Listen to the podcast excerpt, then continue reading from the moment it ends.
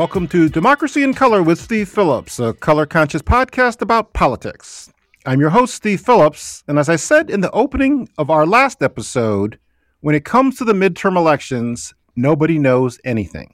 To be more precise, what I should have said is that nobody in the mainstream media knows anything. There's now lots of shock and surprise at how poorly Republicans did across the country. But if you're a regular listener to this podcast, you know that we've been saying for over a year that nothing was foreordained and the results would come down to voter turnout. Here at Democracy in Color, we endeavor to bring you information, analysis, and voices that you might not hear or see in the dominant media platforms. And in that spirit, we are doing something new for us and bringing you today a unique joint podcast episode with another great podcast you should also listen to. We're joined by the host of the Democracy Ish podcast, a podcast dedicated to fighting for democracy and preserving your sanity in a time when both are under active assault by forces committed to white supremacy and stupidity. Those two different things. After you finish listening to this episode, head over to the Democracy Ish podcast to hear the other half of this conversation. And we'll have a link to their show in our show notes. Our guests today always keep it real, blunt, and entertaining as they discuss how we can achieve a multiracial democracy and cover all the ground left behind by mainstream media and seek to make sense out of the nonsense.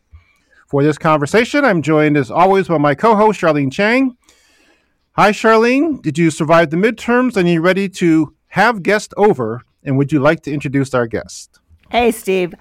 I am so glad we've survived the midterms, and I know we're going to get into that today. And I'm totally stoked to introduce our guests and I'm ready. This is super exciting. We're doing something kind of special today. We are so happy to have us here Danielle Moodie and Wajahat Ali, hosts of the Democracy Ish podcast.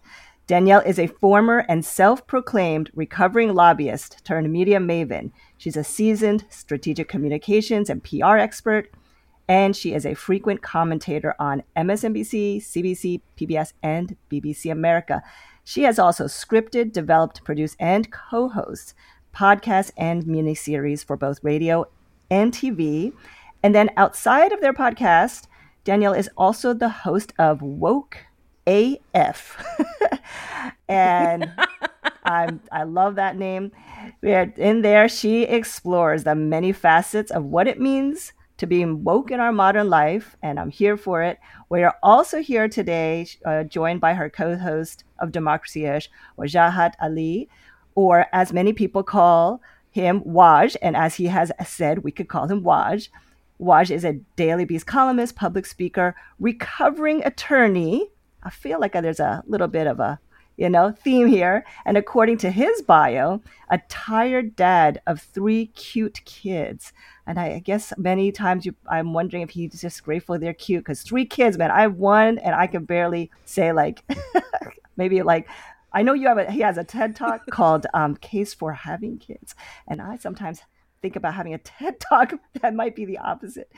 He's also the playwright of The Domestic Crusaders and an author. His first book, Go Back to Where You Came From, and other helpful recommendations on becoming American, was published in January. His essays, interviews, and reporting have appeared in the New York Times, The Atlantic, The Washington Post, The Guardian, and New York Review of Books. Welcome, Danielle and Waj. So excited to have you guys here today and get in it post election, post midterms.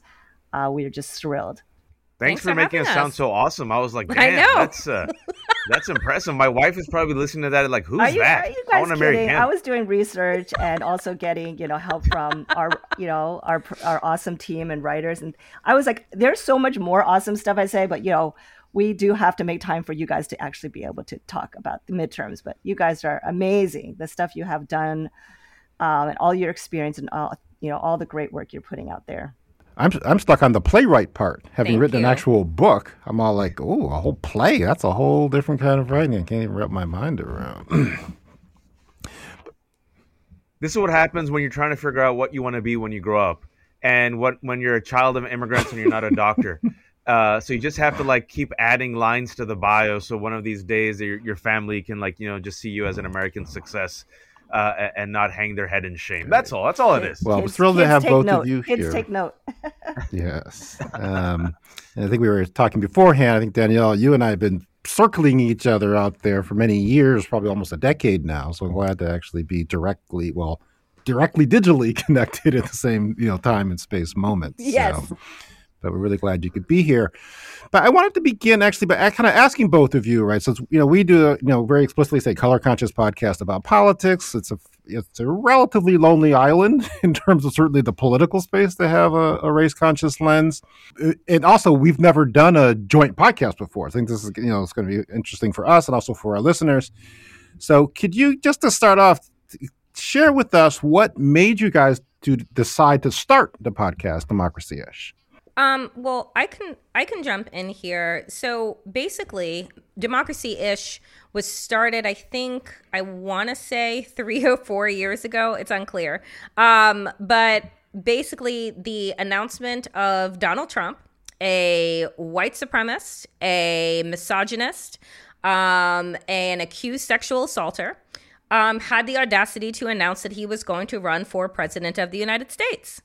And at that time, many people were thinking to themselves, he'll never be president. And many of us, people of color, were just like, oh, no, no, no, you don't know this country. And he can absolutely become president um, of the United States. And so, democracy ish was, you know, a nod to the fact that we don't really truly live in a democracy. If you are a person of color, if you are a child of immigrants, like both uh, Waj and I are, um, you recognize that, yeah, our democracy is a little shaky when it comes to our rights um, and our citizenship. And so this was an opportunity to start a show um, that really elevated that perspective um, and talked about the real, you know, the real patriots behind who are the defenders of our democracy and this idea of perfecting our union. And we should point out what something which I've been so deeply buried in precinct data in Arizona that I've not had the full national picture, up to and including the fact that we're recording this on Tuesday, but that it's quite possible slash likely that Tuesday night Trump is going to announce his 2024 presidential bid, or certainly giving a speech where he's teasing that out. So contextually, that's I think uh, you know relevant. I think people to all of us grapple with is going to frame the environment going forward. So, Waj, did you have anything how she dragged you into this endeavor? So Toure was the Yes. first co-host uh, of Democracy Ish, and and then you know uh, he was doing his podcast. So Danielle then went on auditioning for co-host without telling me she It's was like auditioning for show. co-host, and she's like, "Can you?" It's Yeah, true, I did. She's like, "Can you just step in?" And so I stepped in a couple of times, and then like a month later, she goes, "Listen, uh, that was basically an audition, and you were my first choice." And Fareed Zakaria said no. So can you step in as, as my? As, yeah, Fareed said no, and Hasan Minhaj said no, and Riz Ahmed said no, uh, and, and Ali Velshi is booked. So you are my Right. fifth favorite brown person podcast co-host. And, uh, and specifically, you know, she's like, listen, I, you know, we've been following each other. We're part of the same uh, I guess, liberal Illuminati, which has no power and money. And you know, it's it's a group that I think you know individuals, especially in the Trump era, have found each other to you know just to check up on each other to be like, yo, am I am I crazy or is this whack? And you're like, no, no, this is whack. You're like, okay, so I'm being gaslit. Yes, you are. And so there's a bunch of us who, who've kept each other in check and, and, and do temperature checks on each other. And the stuff that we warned about since 2015, in fact, since our entire career, has come to fruition. And we realize, oh, people of color in particular were a step ahead of where America was going. Uh, we tried to warn, and yet America always does not hear a warning. The the analogy that we give on democracy is sometimes is uh, we're like Paul Revere. Uh, warning folks, but instead of being celebrated, we'll get shot off the horse. Uh, and so, you know, everything that we're witnessing now in 2022, we've been talking about. And so I found that Democracy Ish and also having Danielle a- as a partner gives us the space to build that community where we keep it real, where we keep it honest. And, you know, speaking, Stephen, you're talking about the midterms. So many of those who are entrusted to inform Americans got it wrong. Uh, this incestuous political ecosystem that we know of, they were wrong. And we were right. And we called it, like you called it. And oftentimes, instead of uh, succeeding, we get called crazy. But I do think there's an opportunity here where enough people are like, oh, there was no red Mm-hmm. wave. Oh, abortion is a kitchen table issue. Oh, these blacks and browns and Asians talking about white supremacy, Mm-hmm. they're onto something. And there is a moment here where I think enough people are saying, ah, the Danielles, the Steves, the Charlene's, the Wadges, they too are Americans. They're real Americans. Their voice is important. And maybe we should listen to them if we want to save this thing called democracy in America. I, I just want to say I've been listening to a few uh, of your episodes. It's a fantastic podcast. Even though Waj, you were fifth choice, you guys have a great rapport. I guess Danielle just decided to go with it. But um, really love like you guys are high energy, passionate, and you have fantastic guests on. And you get into it, you have fun, but um, you really like the kind of conversations you have. I, again, I, like you had said, like we just don't have enough of that. And I would, you know, that is just something that we are also hoping that our listeners will get a chance to tune into just uh, you, you guys and your take and uh, the kind of guest lineup that you guys have and topics that you get into. So speaking of politics, let's get into it. Here we are, post midterm cycle 2022 in the books. I want to check in on everyone. How's everyone feeling? I'm going to check in with you, Danielle, first. You know, I, I will tell you that um, I am feeling much better than I had anticipated feeling. Uh, I am a person who does not believe in the polls, and I had told people from the beginning that I haven't paid attention to polls since 2016 because Hillary Clinton was supposed to be my president, and that is not how things turned out.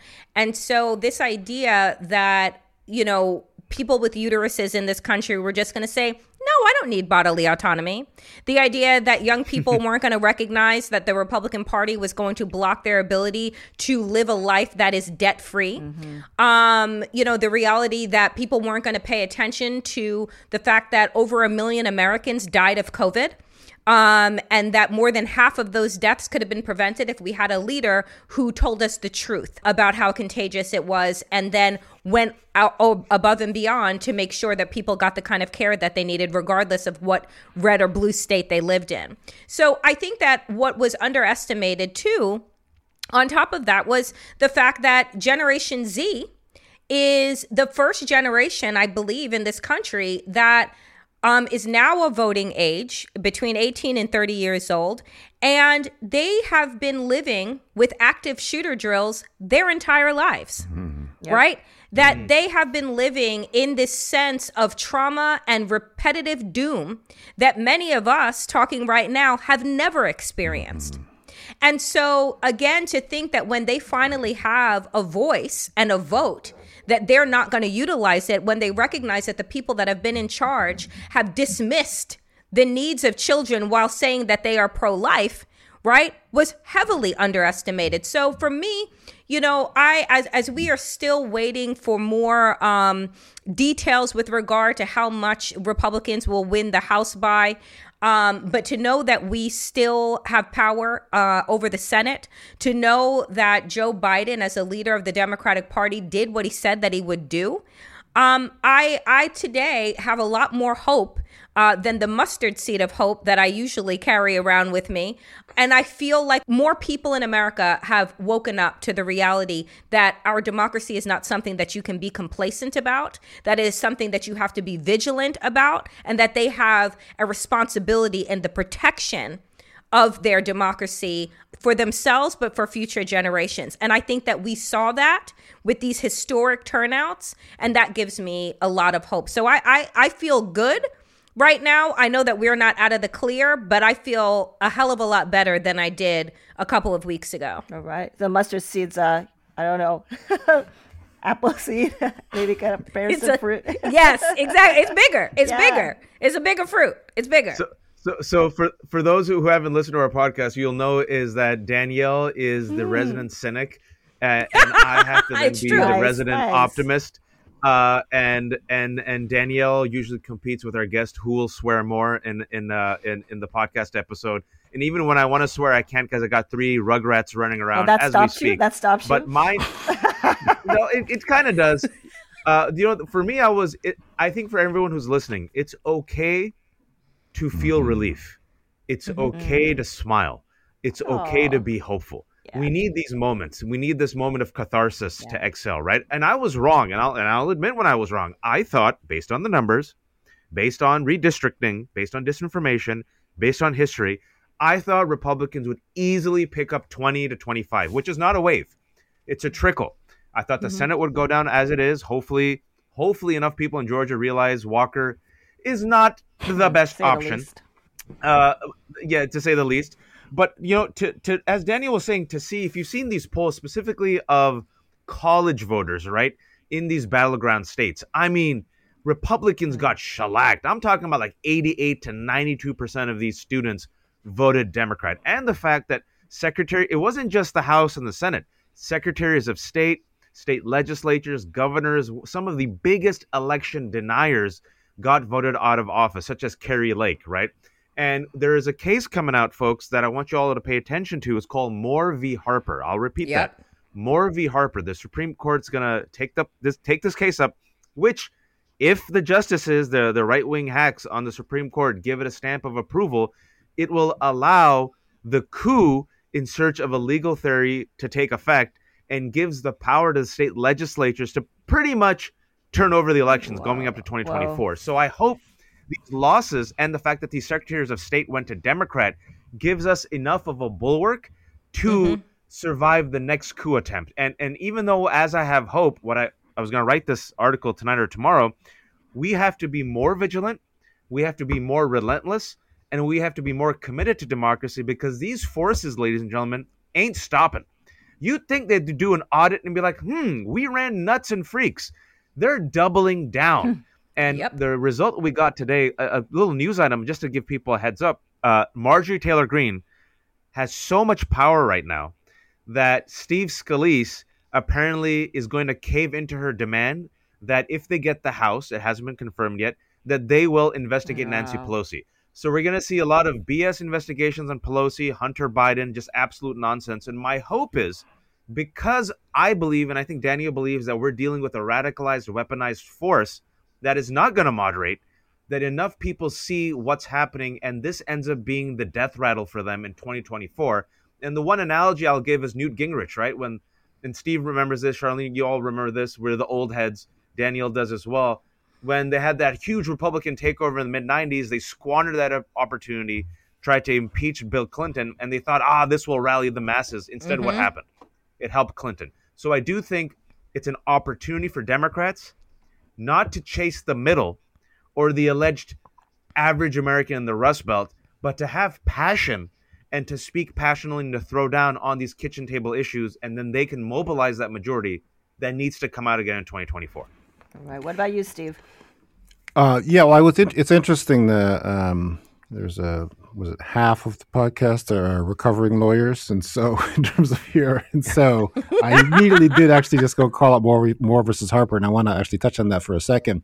But I think just writ large in terms of so I uh, agree definitely with what you know what the other hosts were saying, and this is what we talked about in our last podcast about this is going to come down to ter- well three things, right? That there is in fact, as we've been saying from the time in 2014 we started writing Brown is the New White that there is a new American majority in this country, that these elections are determined by turnout, and that this foreordainedness about the midterm curse is uh, in defiance of the math of the situation. That if there were large turnout, we actually could actually do quite well in the midterms, and all that has played itself out. And so I feel fundamentally affirmed and fairly optimistic in general about how all this has played itself out. And then two things I want to lift up specifically. Well, one is is the Arizona piece, right? So in terms of what a lot of what we were focused mm. on, Arizona was in fact the state we put the most time, energy, and resources into. In addition to, I mean, obviously we've been heavily involved for a decade in Georgia, but Stacey's kind of taken that to this whole other level. In Warnock's operation, it's like a very robust operation and where so we thought it could be more helpful in Arizona, and that it completely lost to to the media coverage. The Arizona Wins Coalition of the grassroots groups that came out of the SB 1070 Show, Show Me Your Papers law, these young activists who fought, you know, who were immigrants, tried tried to uh, uh, stop the government from passing this law, became activists and built organizations and built a coalition and built a movement. And that coalition and that movement, the three dozen groups part of Arizona Wins, they knocked on 2.5 million doors this election. Wow. And that's totally lost in terms wow. of what actually mm. happened in terms of how um, Katie Hobbs won. So I want to lift them up and salute them. Um, John Laredo is a previous guest on the podcast, and so this that's amazing work that they had done. And then to this point, I didn't actually, I hadn't even gotten to the level of specifics around the case, um, Moore versus Harper. So I really appreciate um, Waj sharing that. But I think that this is also lost in this election is we made significant strides to block the coup. So very much the coming coup was mm-hmm. going to be through these state legislatures. They were going to try to do it through the states and just throw out the election results. And so, well, for one, we have flipped the Michigan state legislature. And so that's Huge. one. So it was really going to come down to like Michigan, Wisconsin, Pennsylvania, Arizona, as places they would try to, and probably Georgia, try to subvert the will of the voters. So Michigan is a key cog in that. That's now taken from them. As we're recording this, Pennsylvania is on the cusp of flipping their state house, and so that that's another piece, as well as then winning the governorships in all these places. All those three Midwestern states, as well as Arizona. So people are not appreciating that we took a major step towards being able to block the 2024 right. coup mm-hmm. in these mm-hmm. midterms, and that is a very significant um, outcome as well. That is like uh, so many things to be reminded of. Just putting it in that context, all the different kinds of wins, including not just the, you know, the major races, but um, you know the ones that maybe people aren't really necessarily thinking of. Uh, I do want to check in with everybody about uh, one of the major races, and I'm going to start with you, Steve, uh, as is natural for me to ask you. I know that you overall feel really good about the midterm election results, but I do want to check in with you about, um, you know, your interpretation of some of those results, and namely one of the ones that comes to mind is Stacey Abrams' race against uh, in Georgia, the governor's race for Georgia, and she was up against her arch nemesis, incumbent Brian Kemp, and namely because, as you know, I am quite animated and uh, you know angry about a lot of the wrong takes that I'm seeing on you know the takeaways on from this race. But I wanted to check in with you, Steve. So I would just say three things. There's lots, lots more conversations to go. The headline being Stacey's not done changing this country by any stretch of imagination. And so let's just, you know, begin with that. Um, and then the other guy actually had worked on this uh, chart looking at voter turnout. And voter turnout in Georgia was was literally flat on a on a chart. Um, 2010 gubernatorial, 2014 gubernatorial, until 2018 when Stacey ran. And Stacey ran on the theory she was going to mobilize large numbers of people of color, and she did. She had a historic turnout, but the conservatives and the people who wanted to keep Georgia a primarily white-run state also came out in large numbers. And so it was always on the knife's edge. And then you had massive voter suppression in 2018. They took hundreds of thousands of people off of the rolls. And so again, they see a massive turnout, but they also have massive turnout. So, but I would just, we can't even get to the question of Stacey's race. And I would just I would pose two questions. I'm going to write something about this, um, this first part to the, for The Guardian. To look first at the Senate race in Georgia, where you had, on the one hand, a scandal marred, sin filled candidate with no qualifications and no political experience and no political he didn't even live in Georgia and multiple conservative Christian scandals, multiple children, and then different abortions, and all of these different things. White evangelical Christians in Georgia gave 88% of their vote to him over mm. a pastor who was the heir and successor mm-hmm. to Martin Luther King. So this is the 1st mm-hmm. So then the first question I would ask people is, what does that say about the electorate in which Stacey Abrams was running? So that I think has to is first into the, the size of the mountain that she was trying to scale. And then this is white supremacy is a hell of a drug. The, yes, Sorry, boiling it all down, right? And so then the second part is, why has America never had a black woman governor, and did never even had a mm. black gubernatorial nominee? mm. until Stacey in 2018. Mm. Wow. Is it that we have not had any talented black people? Or does this say something about the electorate? And so if white supremacy is a hell of a drug, and if sexism is a hell of a drug, the mountain that a black woman is up against to try to become a governor is enormous. And so I say that to put it all in perspective, but as somebody who's been on this journey with Stacey for 11 years now and knowing her from being a unknown state legislator who could barely get a meeting with different people and who could scrape together maybe a few thousand dollars, she has built one of the most formidable political operations in the history of this country, raised $100 million, has the clarity of vision and plan and focus that we have not heard the end of Stacey Abrams, and this country will be the better for that. And so let's stay tuned and stay on on on, on watch for what is next. I do believe the big things are coming next. So, in a lot of ways, the calendar is pivoting all in, towards looking at 2024. And when this airs, Trump may have already announced his candidacy. There's all these podcasts and discussions around Ron DeSantis out of Florida and is he going to run, et cetera, et cetera. So I'm interested, Danielle and Waj, both of how are you guys thinking about 2024? Because that's beginning now. What are your thoughts about Biden, whether Biden should be running? If not Biden, who? I'm very curious what you're both thinking and what are you hearing as you're talking with people? So for 2024, I think it's clear that as of now, I think Joe Biden is the candidate. And even though we are concerned about his age, and you know, Danielle and I have talked about this on the podcast before, right now, you need to win the election. And right now, the force that is mobilizing most Americans is Joe Biden. And we've underestimated Joe Biden before. Yep. He stuck around. And my one fear for Joe Biden was that he would not calibrate to the moment. The last couple of weeks, in particular, especially with the speech and the comments he made against mm-hmm. MAGA as a semi fascist threat, and the speech that he made, which was not aired by any major news channel, where he called out the Republicans' ongoing attack on democracy and the fact that that message was then carried on by the Democratic Party and then galvanized by Obama. The fact that they took on abortion and Social Security finally as a kitchen table issues, it gives me hope that Biden is recognizing that I gave them two years. And I wish you wouldn't even have given them two years because Danielle Lauer is saying the, that speech should have yeah. come out two years yeah. ago. Like at the mm-hmm. beginning, right 2020, right when he got it, he should have said, I'm dealing with the fascist movement. And then from that point on, media would have followed suit, Democrats would have followed suit, activists would have followed suit. But we're also dealing with a creature who is, by his own accounts, been in the Senate for like 900 years. At he's least. an institutionalist. You know, it's all, you know, yes. that's who he is, right? So the fact that he's able to calibrate, and I believe very strongly that that recalibration, especially in the past two months, is what galvanized mm-hmm. the victory. Uh, when people saw that fight, that passion, that authenticity, the promise that if you give me these votes, I will codify Roe v. Wade. I will protect marriage equality. I will protect Social Security. So for right now, what I'm seeing is we have to get behind Joe Biden and Kamala Harris for 2024. Don't even entertain any other talking points. Squash it immediately. I don't care if he doesn't excite you. We have to win. And and if I have to be super blunt, and forgive me for this analogy, right? People say, okay, he's old. What's going to happen? Listen, I need Joe, you know, may Joe Biden, inshallah, as we say, God willing, a long, healthy life. I need this dude to stay alive until he gets inaugurated 2025. Just that's it. He needs to stay alive until that moment.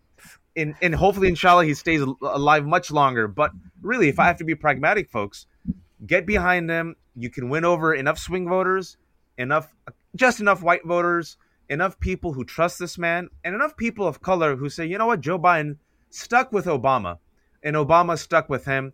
We trust him, and then worry about 2028 later. And I, last thing I'll say is my prediction is DeSantis is mm-hmm. dangerous because he's less self-destructive right. than Trump. However, he lacks mm-hmm. Trump's charisma. He's a wet noodle, and no matter how much you try to make Invisible Coke a thing, Invisible Coke was not a thing. So I think, yeah, they're lining up behind DeSantis, but I think Biden versus DeSantis, once DeSantis is exposed, and his cruelty is exposed, America ain't Florida, folks. I think that's going to be a win for Biden. So, Danielle, I'm curious about your 2024 thoughts, but also your 2021 and 2022 feelings in the early stages of the Biden administration. How did you feel about the administration? They were very, you know, made different decisions around pursuing this bipartisanship piece. And so, how do you, how did you feel, and how are you feeling now, looking towards 2024? Well, Steve, I curse Biden out on a majority of my shows. um, every time that he would talk about his friends from across the aisle. Um, I was one of those uh, pundits that was very clear mm-hmm. um, about the fact that Mitch McConnell is not your friend right? And mm. so the old right. days that you wanted to harken back to of uh, cloakroom deals over bourbon and cigars is no longer the Washington that we live in.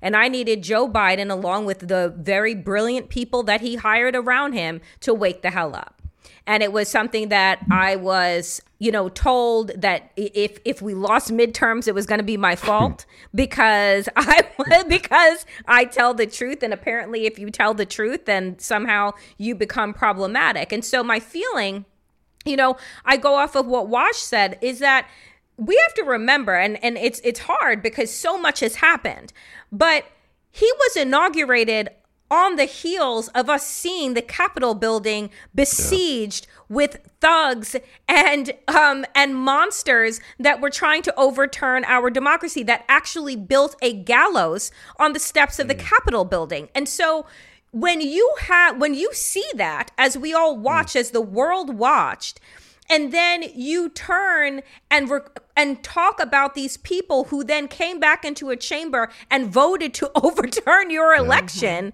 They're not your friends. And so i felt that i felt that joe biden for for the first year and a half was in this um, Obama era slumber where he thought that kindness and frankly his yeah. whiteness was going to be able to win over folks who had said during Obama's time that he was going to be a one term president. And what he did not realize is that those people had long since sold their souls to Trumpism and to creating a fascist regime in America.